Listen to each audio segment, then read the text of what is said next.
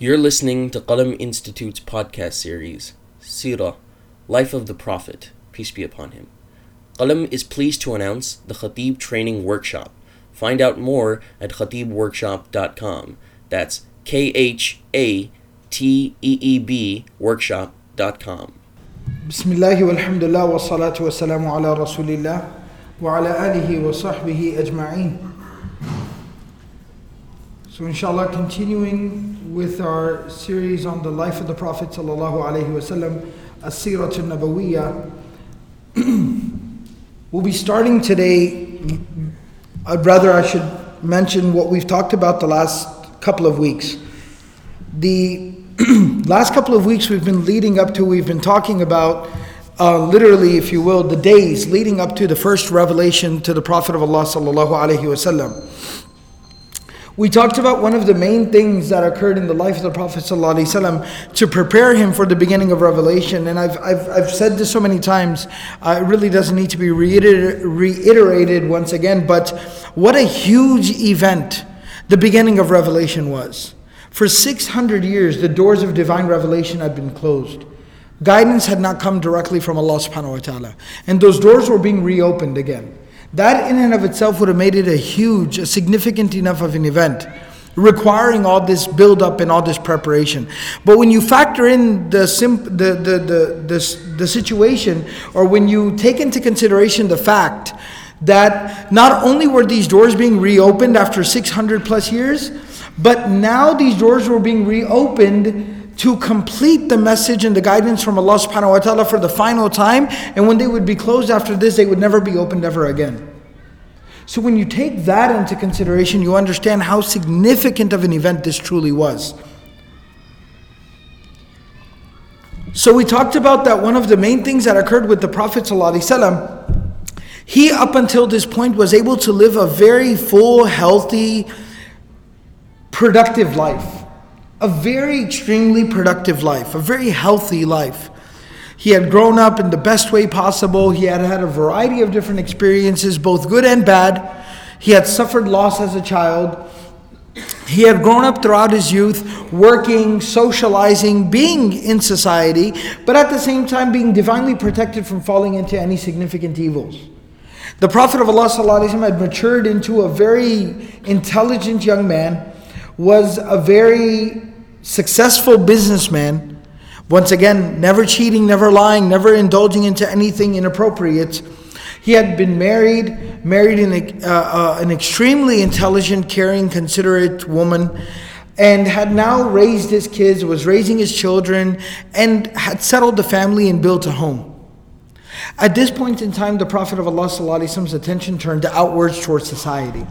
And he had been socially active. He was somebody who was socially active in his community. He had taken part in the Hilful Fudul, the very virtuous pact that we talked about. The Prophet of Allah played a significant role in the reconstruction, the renovation of the Kaaba, the Baytullah. But now the Prophet of Allah was very concerned about what was going on with people in society. And that caused the Prophet to seek out some time moments, isolation, to be able to ponder and to reflect and to think about what was going on and what the truth of the matter really was. To try to figure out truth and what is the reality of life, what is the purpose in life. And the Prophet of Allah, in his journeys, about three miles outside of Mecca, just wandering around, walking around, thinking, pondering, reflecting, three miles outside of Mecca, he comes across a cave up in a mountain that is very isolated, very secluded, but at the same time is perfectly situated. As I described two sessions ago, where he can see the he can see the Kaaba from the mouth of the cave. But at the same time, it's isolated enough to the point where it's not in plain sight of people. And it's just big enough for one person to where this was perfect. And he went there and he sat there and he found a certain amount of peace and tranquility there. So now the Prophet of Allah would pack up his stuff and retreat out to the cave to go there and to seek solace and comfort and isolation and meditate and ponder and think about what's going on in the world and what should be going on in people's lives. And as the narrations mention, the Prophet of Allah's habit of going and isolating and reflecting in the cave was during the month of Ramadan. So, this definitely, again, is divinely planned. That this focus that we enjoy even today till the month of Ramadan, and the established sunnah and practice of the Messenger of God, peace and blessings be upon him, of i'tikaf, of isolating oneself in the masjid, in the house of God for 10 days during the month of Ramadan, this goes all the way back to that time. That that habit of the Prophet was established even as early as then, before even the first divine revelation. And so the Prophet of Allah is there in this cave and he's seeking out this isolation and he's starting to find comfort and peace and quiet and tranquility to the point where his heart, his mind, is his soul, his spirit is prepared now to receive divine revelation. And this is where we reach the most pivotal moment in human history. The point the day where it all started, it all began. And that is described as Bad'ul Wahi, the beginning of revelation. And there is a very famous, a very beautiful hadith, which is mentioned by Imam Bukhari in the book, in the Sahih, Sahih al Jami' of Imam Bukhari, the Sahih Bukhari, the famous book that we know about. It begins with Innamal A'malu bin Niyat. And then the very first chapter is Babu Badi'il Wahi, the chapter about the beginning of revelation. Imam Bukhari mentions this narration that Aisha radiallahu anha, she narrates, and she says, أول ما بدأ به رسول الله صلى الله عليه وسلم من الوحي الرؤيا الصادقة. That the very first thing that began with the Prophet ﷺ from divine revelation was he started to have true dreams. الرؤيا الصادقة. True dreams, dreams that would be realized, dreams that would be actualized, dreams that would materialize. Meaning the Prophet of Allah the night before he would see a dream. And in his dream he would see something happen. And the next day exactly that same thing that he saw in his dream would occur. That would happen. And this started to happen with the Prophet very frequently. From small little things to even big significant things.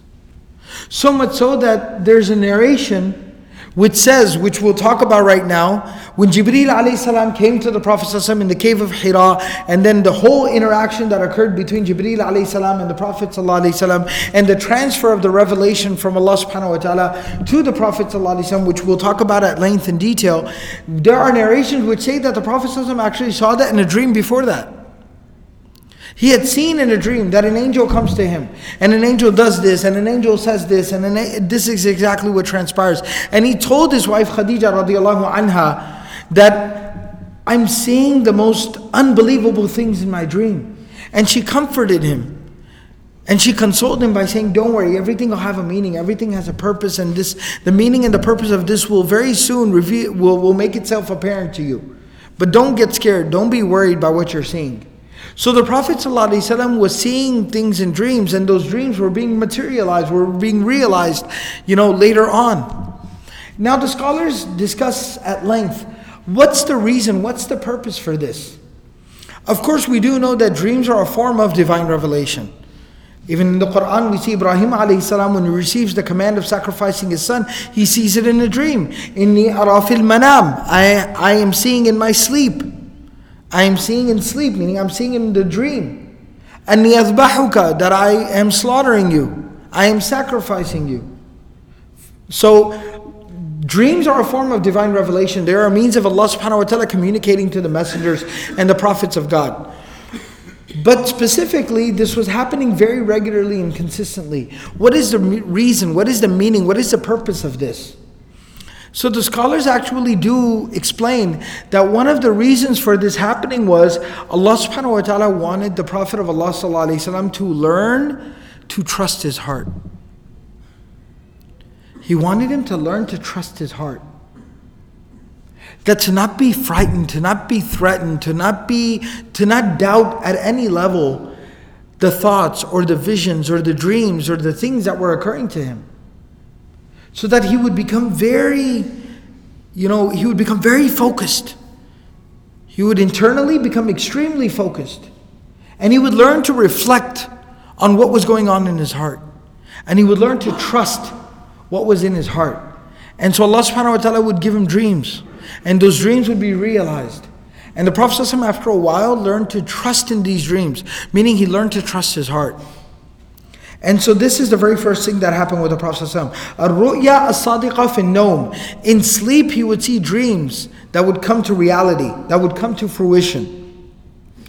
فكان لا يرى فكان لا يرى رؤيا إلا جاءت مثل فلق الصبح that he would see anything that he would see in in a dream he would not see anything in a dream except that it would come as apparent as the as the morning time meaning as true and as real as the morning is when you stand out, stand out there and the, the sun rises and the morning occurs, and as true and as real that as, as that is, and as believable as it is to see the daylight and to see the sun and to see the morning, that's how real the dreams of the Prophet ﷺ were coming true. There was no doubt about it that this is exactly what I saw last night in my dream. ثم حبب إليه الخلاء and see, this is the progression that I'm talking about. The consequence and the outcome of these dreams coming true in the process of trusting, growing to trust these dreams, is that slowly he used to long. He would desire, he would look forward to moments of quiet, moments of isolation, moments of reflection, because now he had something to think about. Now he wanted to reflect on what he saw and what came true and what did that mean. ثم حبب إليه الخلاء he naturally wanted to be by himself more often and to be deep in his, in his thoughts more and more often. And that started happening with the Prophet. فَكَانَ يَخْلُو بِغَارِ حِرَاء and he started seeking out this isolation and this reflection and meditation in the cave of Hira. فيتحنث فيه فيتحنث فيه التحنث this is a very interesting word. Scholars have discussed this word at length. The word tahannuth comes from hinth. Al hinthu in the Arabic language, or al hanathu in the Arabic language, actually means to break an oath, to violate an oath or a promise. And the reason why it means that, it basically means to leave what you have said. So when I make a promise and when I make an oath and I tell brother so and so that I will do this, and I don't keep my promise to him, tahannathtu, or, or, or rather hanathtu, right? That I have broken my promise. I left what I had said. So at tahannuth, therefore, the etymology of the word, the development of the meaning, is that it basically means to depart from something, to leave something, to pull away from something. So the Prophet of Allah started pulling away from something. What was he pulling away from? What was he drawing away from? Literally, like drawing yourself away from something. At tahannuth. What was he drawing away from? He was drawing away from all the corruption, all the idolatry, all the idol worshipping, the shirk, the corruption, the fasad, the chaos that was rampant in society at that time. He needed to get away from there. You see, to be able to clean something, you first got to take it out of the mud.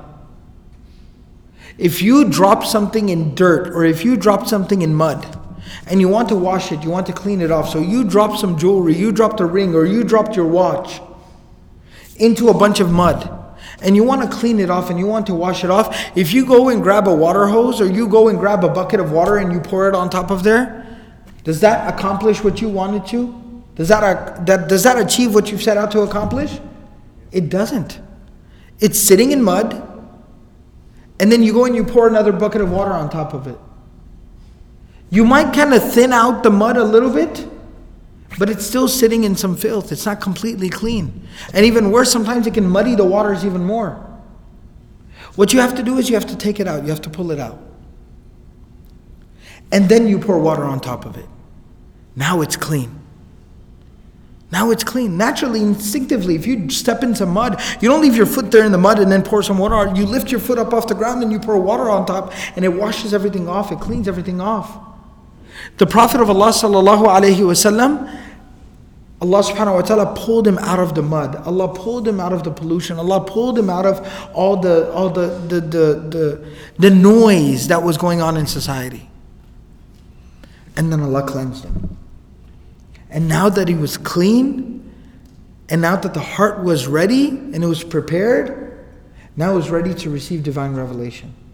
So it was like this natural pre- preparation, this emotional, spiritual, intellectual, physical preparing of a person, of this messenger of God, to be able to receive divine revelation. So that's what the word tahannuth means. Some scholars have actually brought a narration which actually says فَيَتَحَنَّفُ from hanif, to focus him. Same basic meaning, to focus him. To focus him and prepare him. And then the Aisha radiallahu anha actually herself, she provides an explanation. What does the word tahannuth mean? فَيَتَحَنَّثُ فِيهِ He would pull away and draw away from everything into this cave. And she explains what the word tahannuth means. She says, وَهُوَ تَعَبُّد It was to worship. It was to focus. And from here we learn something very interesting that the Sahaba radiallahu anhum, the cream of the crop of the Sahaba radiallahu anhum, someone of the caliber of Aisha radiallahu anha, they didn't just simply consider a ritualistic act such as salah to be worshipped. That is worship and it's the greatest form of worship. But they considered more than that to be worshipped. They considered pulling away from a bad situation and sitting and focusing yourself, meditating, thinking about Allah, reflecting on Allah subhanahu wa ta'ala, on your own spiritual condition, uh, al-muhasaba, and these types of al-muraqaba, al-muhasaba, these concepts, they considered this to also be worship. And the Sahaba used to make time for these things. They would make time for this. So she says, وَهُوَ التَّعَبُّد This was a form of worship. الْلَيَالِي ذَوَاتَ الْعَدَدِ He would spend many, many nights, nights on end he would spend up in the cave of Hira. قَبْلَ أَن يَنْزِعَ إِلَىٰ أَهْلِهِ Until he would come back down to his family. وَيَتَزَوَّدُ لِذَلِكَ And then he would prepare again, to prepare himself you know, provisions and things like that to go back. ثم يرجع إلى خديجة and then he would return back to his wife Khadija, فَيَتَزَوَّدُ لِمِثْلِهَا And then again he would prepare to return back. حَتَّى فَجِئَهُ الْحَقِّ Until all of a sudden one day he was there in his cave, meditating, doing his thing, and the truth came to him. Reality came to him. The word haqq is a beautiful word. The word haqq in the Arabic language, in its roots and its origins, it actually means something that is stable Something that has a solid foundation. The word batil, batala, it literally means something that is on a shaky foundation, something that is not stable. That which was the truth, stability, a foundation came to him. When Allah refers to Islam as haqq, when Allah refers to the Quran as haqq, when He says the messenger came with al haqq, He came with a foundation. The Quran is a foundation, Islam is a foundation. So the truth, stability, and a foundation came to the Messenger وسلم. وهو في غار حراء and he was in the cave of Hira. فجاءه الملك An angel came to him. An angel brought this truth and this reality to him. فقال اقرأ And the angel said, read. The angel said, read. فقال ما أنا بقارئ ما أنا بقارئ the Prophet of Allah ﷺ said, I am not a reader. Meaning, I don't read. Meaning, I'm not one who has the ability to read. Now, this is explained in two ways. That you can take it, and the Prophet, ﷺ, of course, definitely primarily meant it in the sense of, I don't know how to read and write. Because the Prophet ﷺ was unlettered, ummi that the, the literal definition or the more modern definition for that word would be illiterate. But of course, you know, just because of the connotation that that word illiteracy and illiterate, the connotation that that word has in English, I personally don't like to use that word in English when speaking about the Messenger of Allah because of the tone the word has in the English language. That tone communicates along with the definition. Yes, the definition of the word is a very plain definition. By definition, it wouldn't be offensive because it's a word but because the tone that it carries in our own in our own language that's why unlettered is a, another word that can be used for that. Meaning the prophet wasn't formally educated in reading and writing by someone else. That didn't take away from the intelligence that didn't take away from the eloquence. Because the society in that time you would find many examples of people who maybe couldn't read and write but they were some of the most eloquent intelligent people of their time But nevertheless, there is a divine. وَمَا كُنْتَ تَتْلُو مِنْ كِتَابٍ وَلَا تَخُطُّهُ بِيَمِينِكَ إِذَا لَارْتَابُ الْمُبْطِلُونَ Right? Allah subhanahu wa ta'ala actually tells the Prophet ﷺ that you don't read from a book and you don't write actually with your hand in script. Why? Because then that would cause doubt to the people. That would allow those people who want to make trouble, that would allow them to interject doubt into people's minds. So this is all part of the divine plan. So the Prophet was unlettered. He didn't read and write. So he's most definitely stating that fact. But at the same time, most definitely, uh, what you can also take, and classical scholars have also talked about this, that the Prophet is actually also kind of expressing his sentiment at that moment that like, what, what do you mean read? Like I can't read. Like, what do you want me to read? Or what? Do, who are you? What are you talking about? So there's this natural apprehension that the Prophet feels at that moment, but at the same time, it is a statement of the simple fact that the Prophet of Allah was unlettered himself. So he says, "Ma ana biqari." I don't read. قال فأخذني فغطني حتى بلغ مني الجهد ثم أرسلني. So then the Prophet of Allah says, فأخذني. He grabbed me, this angel. فغطني. he literally wrapped himself completely around me to the point where he was just completely wrapped around me. Like he had covered me, he smothered me. A good word in the English language is smother, like he just smothered me. And he held on. Hatta, because the Prophet uses the word hatta, so there's a ghaya for this. So he says he smothered me until the point balagha minni al-juhda until I had basically lost all my energy. Meaning, I pushed back, I squeezed, I, I, I, I, I tried to get out however I could. I resisted until I completely just let go. I just gave up. Like I just, I, I couldn't fight it anymore. I lost my ability to fight, to resist. ثم أرسلني. And then he left me. He released me. And then you can imagine, just imagine being squeezed until you can't fight it anymore. And then you just give in. And then you're released, and how the, the air, the oxygen comes rushing back into your lungs, the air comes rushing back into your chest. You kind of regain your senses. And then the Prophet of Allah said, He said, Iqra. Read. And again I said, Ma ana biqari. I don't read. And the Prophet said, فَأَخَذَنِي فغطني فغطني الثانية حتى بلغ مني الجهد and then he grabbed me and then he again squeezed me and smothered me and pressed me a second time until I finally gave up. ثم أرسلني and then he left me. And the, the fact is that the Prophet says ثم ثم للتراخي the usage of the word ثم itself means that the Prophet said that he squeezed me for some time. فقال and then he left me, released me and again there's that there's a just that, that recovery. And then the Prophet said, فَقَالَ اقرأ. And then he said, read. فَقُلْتُ مَا أَنَا بِقَارِئ I again told him, I again said a second time, I don't read. And then the Prophet ﷺ says, فَأَخَذَنِي فَغَطَّنِي الثَّالِثَةَ حَتَّى بَلَغَ مِنِّي الْجُهْدَ and then again he grabbed me and he squeezed me a third time until I just completely lost, like I, I gave up. ثم أرسلني and then he left me. Now, there's one thing here that before we obviously get to the point of everything, and we talk about everything, and we talk about the culmination of this, what I'd like to explain is what the, the classical scholars, their discussions based on this whole physical interaction that's going on. There is a physical prep.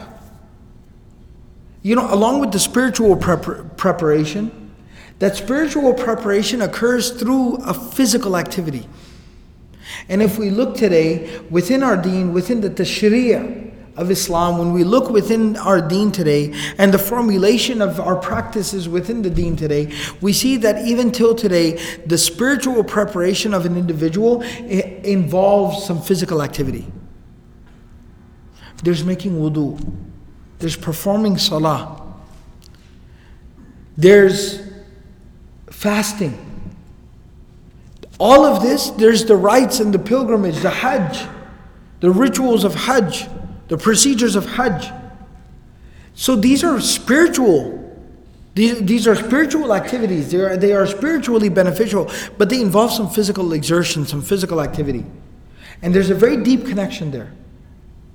That there is a link between the physical condition and the physical activity of a person and the impact that it has on a person's faith and a person's spirituality and a person's belief and a person's relationship with Allah at the end of the day.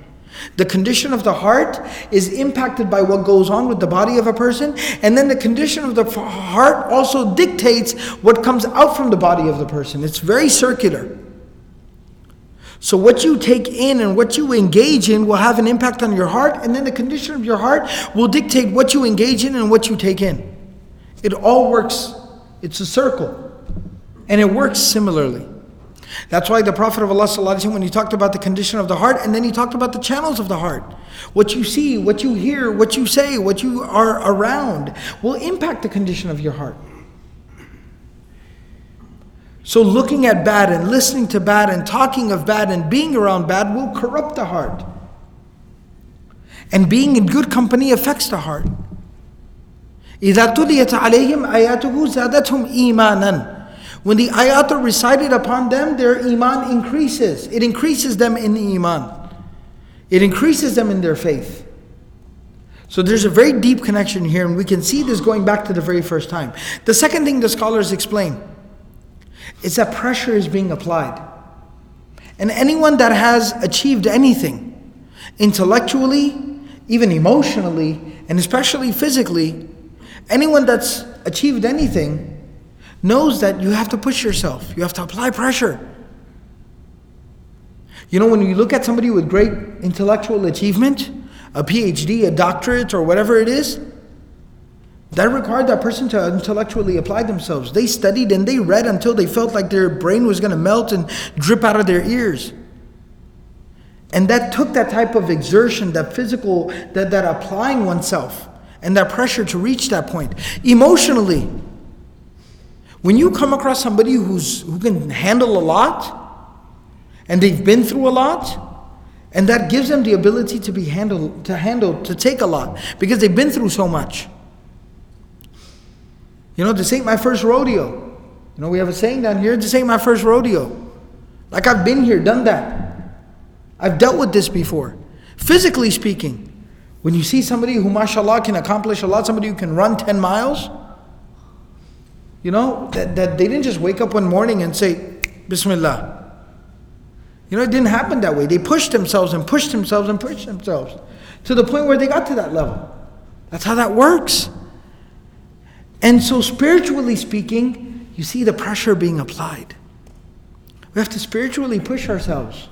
You see, where I sit today, right now, when somebody tells me praying five times a day, and I'm like, brother, very difficult. I can't do it. I can't take it it, it, it seemed, you know, it, it, sitting here right now for me, it might seem like if I don't pray five times a day and someone, I hear about praying five times a day, man, how am I going to do that? It's not practical, it's not possible. I have to push myself.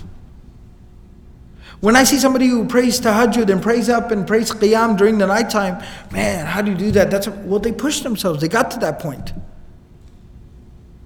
So it takes a it takes applying oneself and enduring pressure and enduring a lot of you know uh, um, a lot of pressure in order to reach a certain point and that's exactly what was going on here with the process and with the applying of pressure because you see as in the story as in the case of Musa alayhi salam when you read the beginning ayat of surah Taha you see Allah subhanahu wa ta'ala taught Musa alayhi salam iman like that he taught him iman in an instant you know, a long lesson in Iman that we might learn over a lifetime. Allah subhanahu because a prophet and a messenger of God doesn't have the luxury of time. They have to deliver the message.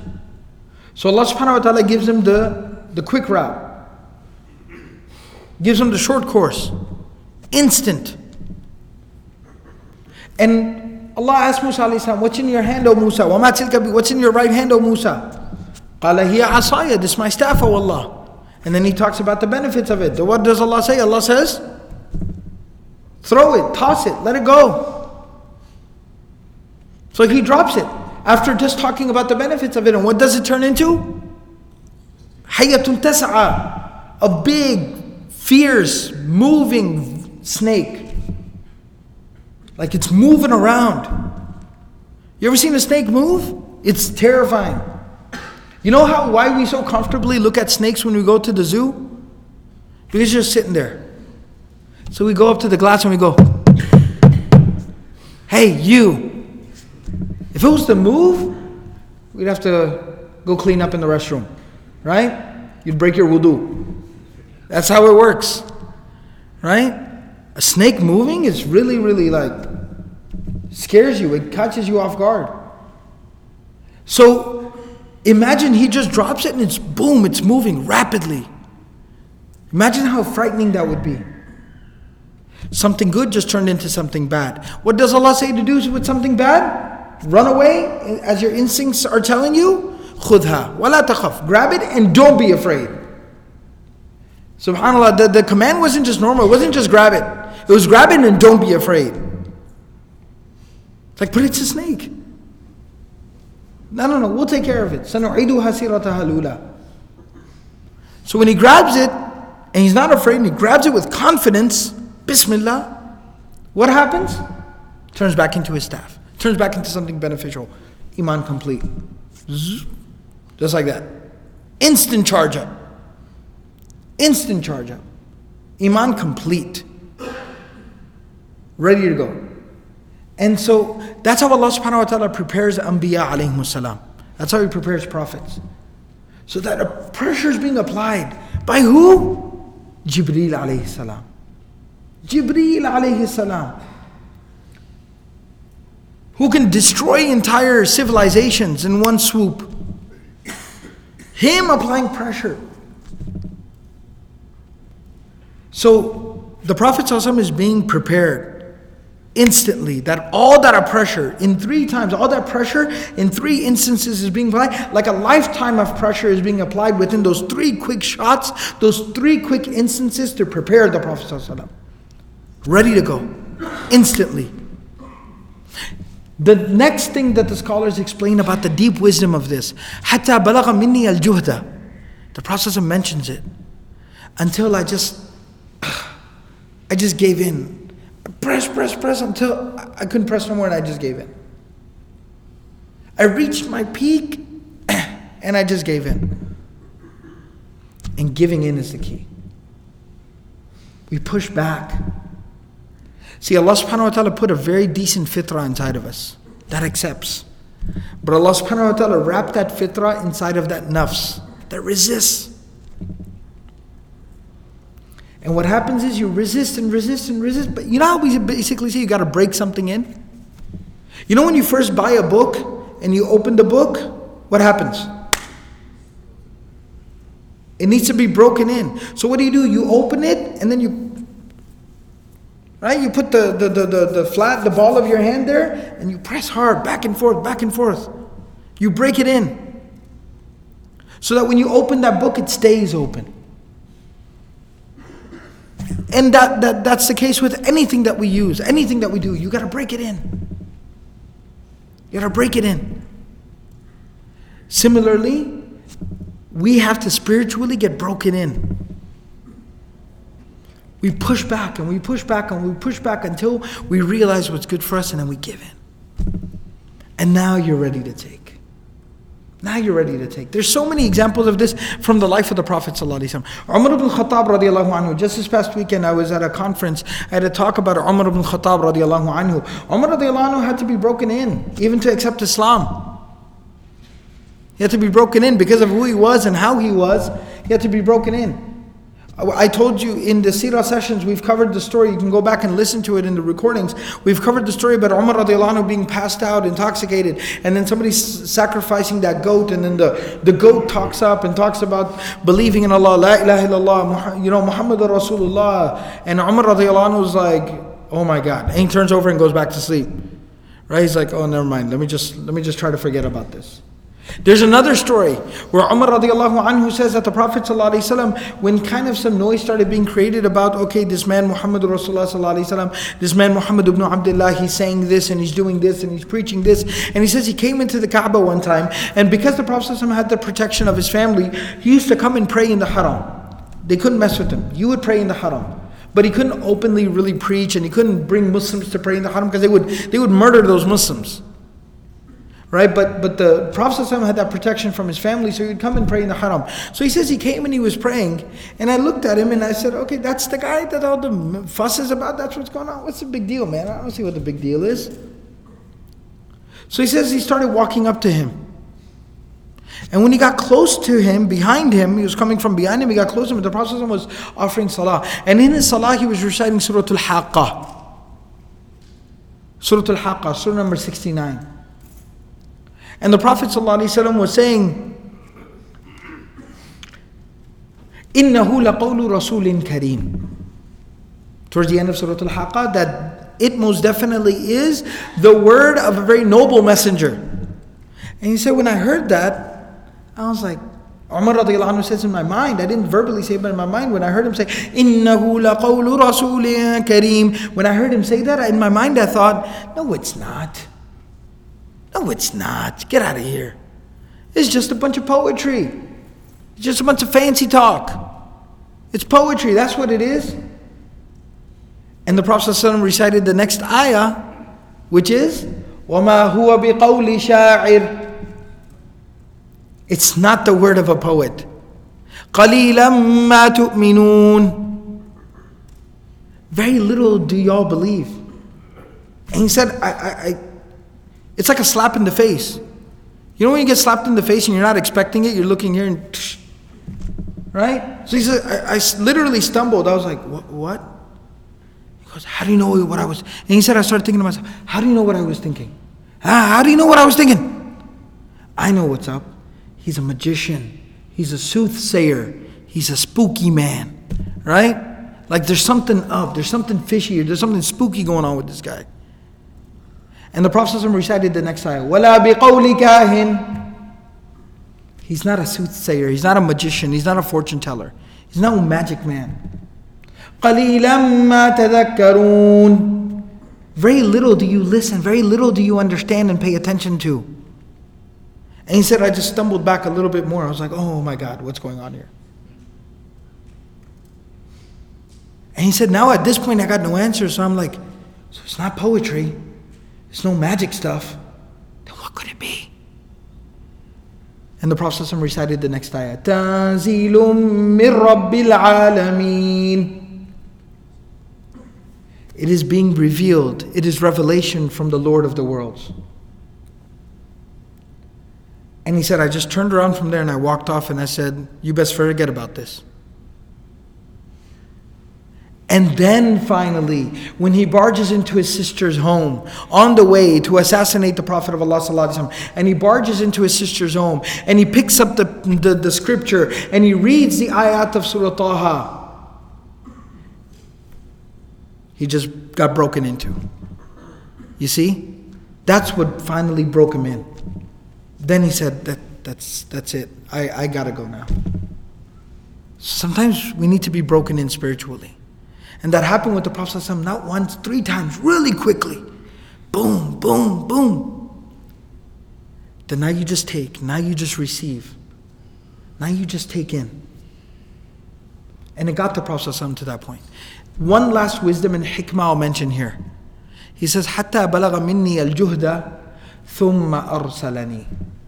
And then each time the Prophet says, however, then he would release me.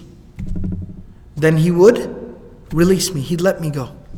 The wisdom in that the scholars say though is that yes, there's truth to all of these things. You have to, you know, you you the first thing we mentioned was that you have to be apply pressure to. Pressure. You have to exert yourself. You have to take some pressure. You have to push yourself. Number two, you have to be broken into. It's going to take a couple of times. It's going to take a, little while, but you'll get broken into, like just like that book gets broken into. Like you break that book into. You break you break in that book. But the third thing, the wisdom here is thumma arsalani, thumma arsalani, thumma arsalani. But he would release the Prophet ﷺ to be able to to recover, to, to, to, to get back. That you also have to be careful that you don't push yourself too hard, too fast, too far, too quickly. Because you have to take the humanity and your own weakness and your own human side into consideration. That he would press the Prophet until he would let go and he would leave him, you'd release him. Then you would press him until he'd let go and then you release him. And you pressed him until he let go and then you released him. Now the Prophet is at that peak of spiritual, that condition.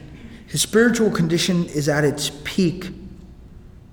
فقال and then he said اقرأ باسم ربك الذي خلق خلق الإنسان من علق اقرأ وربك الأكرم الذي علم بالقلم علم الإنسان ما لم يعلم Surah Al-Alaq where Allah subhanahu wa ta'ala the first revelation Surah Iqra Allah said Iqra read Bismi Rabbika alladhi khalaq read by the name with the help of the name of your Lord and your Master the one that created the one that created meaning anything and everything خلق الإنسان من علق and then more specifically ذكر الخاص بعد العام more specifically, He created the human being from a clot of blood.